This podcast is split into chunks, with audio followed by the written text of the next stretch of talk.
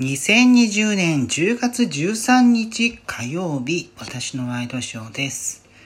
えさて今日のニュースを見てまいりましょう。えーまずはですね、今日の夕方になって共同通信から出ている記事なんですが、えー追加経済対策を策定コロナで低迷の消費喚起と。えーまあ、政府がですね、消費を手こ入れするために追加の経済対策を策定する方向で検討に入ったことが13日今日分かったと。えーまあ、具体的には GoTo キャンペーンの延長などを想定しており、えー菅首相が11月にも指示するとなっていますね。で、年末に3次補正予算を編成して、えー来年1月に召集される見通しの通常国会に提出するというふうになっています。えーまあ、どういうような内容になるのかねみたいなことはありますよね。うんまあ、経済の対策、この GoTo の一連の政策が、えーどうなのかみたいなところもありますし、えーまあ、追加の給付、まあ、あの全国民に10万円、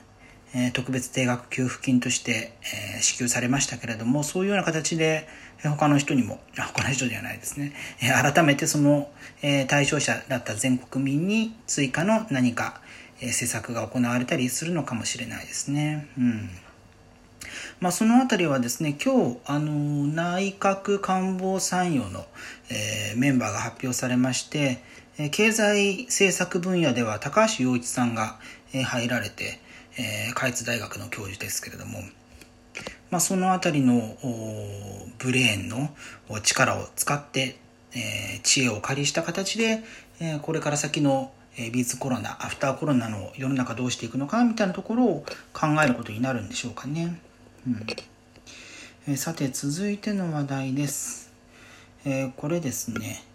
えまあ、各社報じられているようなんですけれどもソフトバンクが新たな携帯電話の料金プランの導入を検討していることが分かったと。えーこれ時事通信の記事によりますとデータ通信量が20ギガから30ギガバイトの大容量プランを月額5000円以下で提供する方向で調整というふうになっています。えーまあ、NTT ドコモの現行の大容量プラン、えーこれ 30GB のよりも3割安い水準になると。で、ドコモと KDDI も値下げに追従する見込みだ、追随する見込見通しだというふうになっております。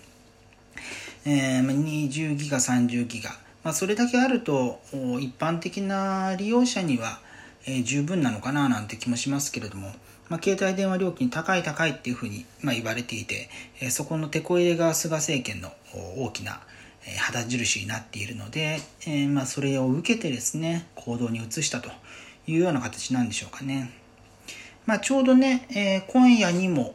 あと数時間後にも、え新型 iPhone が発表されるのではないかと、まあ、ほぼ確実だろうという話ですけれども、まあ、それが実際に発売されたタイミングに合わせてですね、えー新型 iPhone に向けた、まあ、新型 iPhone おそらく 5G に通信規格としてえ対応することになると思うので、えその 5G も見込んだ織り込んだ形の新料金プランを発表するタイミングとしては一番いい時ですよね。なのでまあそれを事前リークしたのかっていうような形にも見受けられるような記事ですね。ただまあ携帯電話3社ともですね、えーもうほぼ同じような料金プランでずっと今までやってきたので、えーまあ1社が下げるとなったら残り2社もっていう、えー親亀こけたら子亀もこけたみたいな そういうのと 似たような感じで、うんまあ、一連卓上でねやっていくような感じなのかななんていうふうに思いますけれども。まあでもこの時事の記事を見る限りだとソフトバンクがというふうに書いてあるだけなのでえ企業としてのソフトバンクなのかえ携帯電話のブランドとしてのソフトバンクなのかというところがえこれからあ気になりますね。まあ、というのもソフトバンクの、まあ、一つの会社の中でもともとのソフトバンクブランド、まあ、かつては、えー、J フォン、ボーダフォンを経由したソフトバンクのブランドに加えて、えー、Y モバイル、えーこれはですねかつて DDI ポケットからウィルコムそしてそのウィルコムと e アクセス e モバイルというところが合併してできたのが今の Y モバイルなんですけれどもその2つのブランドを展開していまして、で、えー、Y モバイルの方は比較的安価なプランを現状でも提供しています。えー、まあ、ただ 30GB とかそういうような、まあ、大容量に近いようなプランは、え、おそらく用意してなかったと思うんですけれども、えー、まあ、それで、えー、一つの会社内でも2ブランドで住み分けをしてき、えー、たんですけれども、まあ、この新プランがどちらに導入されるかによって、え動向が変わってくるのかななんていうような気もしますね。うんまあ、KDDI も、まあ、au っていうねでっかいブランドがありますけれども、えー、それにプラスして UQ モバイルというのもこの秋から KDDI 本体が運営することになって、えー、まあ、ソフトバンクと似たような状況になって、まあ、一つの会社で、えー、まあ、ちょっとお値段はするけれどもサポートが、えまあ、店舗展開も含めて充実している、えブランドと、まあ、若干そこが、まあ、手薄まではいかないですけれども簡略化されて、えその代わり安価に提供するプランを提供する、まあ、今回のあの au の場合は au に対しての UQ モバイルというような感じの2ブランドを展開しているのでで、まあ、ドコモもそういう形になっていく可能性っていうのはありますよね。まあ、の NTT の完全子会社化になるので、えー、そのタイミングで NTT コミュニケーションズが、まあ、OCN OCN も OCN っていう、まあ、プロバイダーが OCN モバイルワンという格安 SIM を出しているんですけれども、まあ、その辺の事業を、えー、ドコモに移管して、えー、KDDI やソフトバンクのような2ブランド体制にするなんてことも考えられなくもないので、まあ、そういうところで足並みを揃えていく可能性もあるななんていうふうに思いますね。まあ、そこにうんまあメスを入れようとしてるのが、えー、菅政権でありあとは、まあ、新規参入の楽天モバイルですかね。まあ、楽天モバイルは23日前にあの SIM, SIM カード。あれの交換手数料がタダになると。いうことを発表しまして、えー、楽天モバイルの場合は、まあ、いわゆる SIM カードを使ったあ SIM の交換に加えて eSIM と呼ばれる、うん、iPhone の、まあ、ここ数年の機種だったりあとは、えー、Google の Pixel のスマホに搭載されてるんですけれども、えー、カードを入れ替えする代わりにえ QR コードで読み込むと、えチップに内蔵されている SIM の内容を書き換えて電話番号が使えるようになると。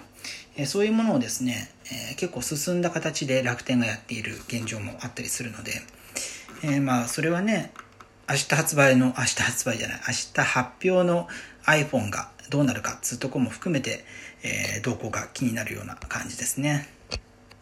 さて、えー、今日2つニュースご紹介しましたが、ちょっと身の回りの話題も、えー、してみましょうか。えー、先ほどでですね、私、あの、えスーパーで新商品を買ってきまして、えキリンの一番搾りの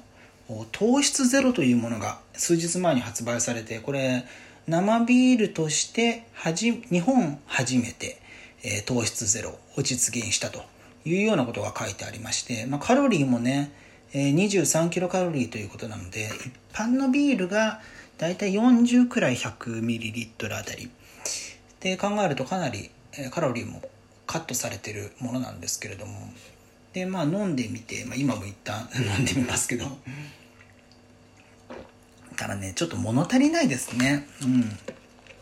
まあ確かに、えー、第3のビールでやっている糖質ゼロとかカロリーオフの、えー、お酒と比べると、うん、美味しいかなっていう気はするんですけども、これが本当にビールなのか、ビールの味なのかっていうふうに考えた時に、特に一番搾りって、えー、まあ、風味がいい、香りを味わうような感じのビールだと思うんですが、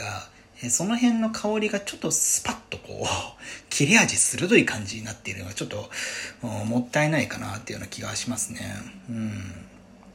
まあ、これが例えば、ね、他社ですけども、アサヒのスーパードライがえ糖質ゼロになったりしたら、まあ、あれもともとさっぱりして、えー、炭酸の強さと喉越しで飲ませる、えー、タイプのビールですから、そしたら、もうちょっと遜色ないというか違和感なく飲めるのかななんていうふうに思いますね。なのでちょっとドライ系のビールにも、えー、糖質ゼロの方が糖質ゼロが、えー、合ってんじゃないかななんていうふうに思いながら飲んでおりました、えー、ということで2020年10月13日金火曜日私のワイドショーでした。それではまた明日。